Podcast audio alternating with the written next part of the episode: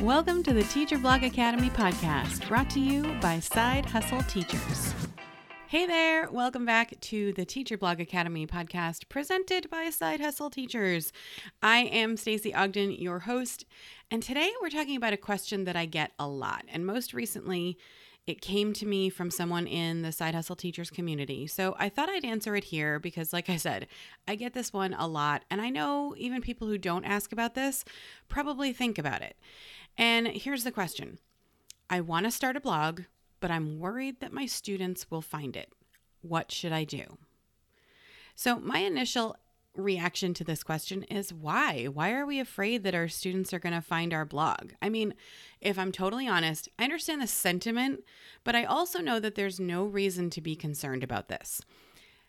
Yes, if we put ourselves out there, our coworkers, students, and their families might discover our blogs. But having a blog, even one for profit, is not something to be ashamed of somehow we got it in our head that we have to hide everything about our personal lives from our students and our families. But really, these days, upwards of 30% of teachers have jobs outside of school, and more and more of them are creating those jobs for themselves rather than working for yet another boss. And there's a good reason for that because it's awesome. I've gone into that before, but you know. So let's just agree that unless your blog is about something illegal or your entire blog is just bitching and moaning about your boss, your students, or your job, you're good, right? So the next question I usually get is Have students found your blog? And yes, yes, they have. now, a few years ago, when I was still working with moms, a student found my Instagram account. To be perfectly frank, it wasn't hard. My account had my name attached, but one student thought he was like super clever for finding it. He was going up and down the hall outside my classroom saying, Side hustle moms, in a really loud voice.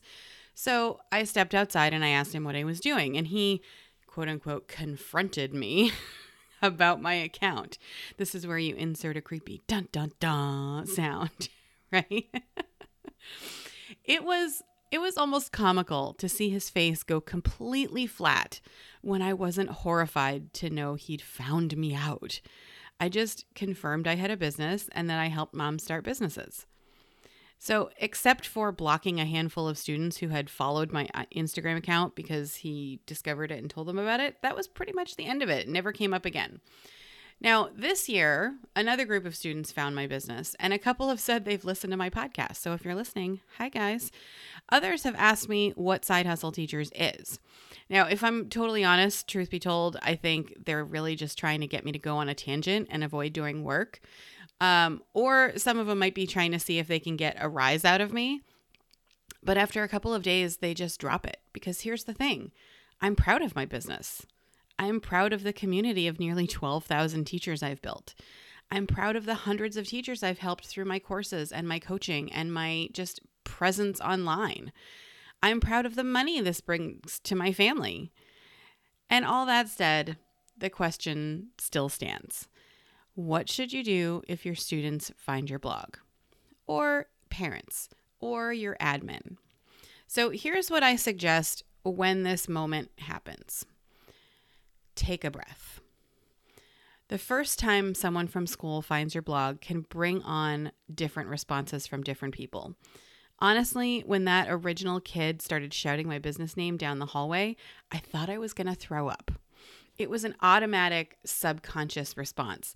But once I took a breath, I remembered that I was still me, he was a still still a student, and my blog was still awesome, and I was able to handle it professionally and shut it down so it didn't become a thing. I also recommend that you acknowledge your blog. I mean, not only is it pointless to try and deny your blog once somebody found it, it's really unnecessary. A simple, yes, I blog at Side Hustle Teachers is enough.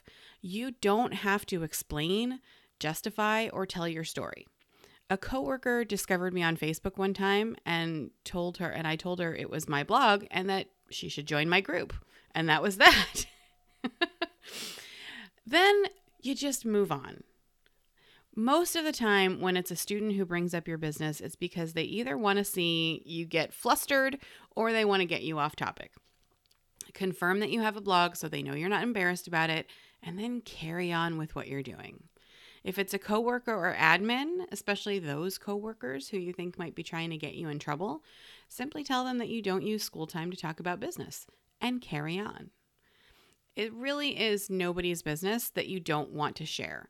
Yes, your business is on the internet, but if they want to know more about it, they can go to the internet. That's why it's there. The last thing I suggest you do if this happens is celebrate. With all the stuff on the internet, your blog got found. It's easy to miss this fact in the moment when a student is asking about your blog, but this is a good sign.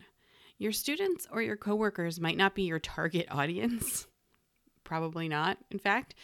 But the fact that you're being found and read by people other than your relatives and college roommate means that you are becoming more discoverable by everyone online.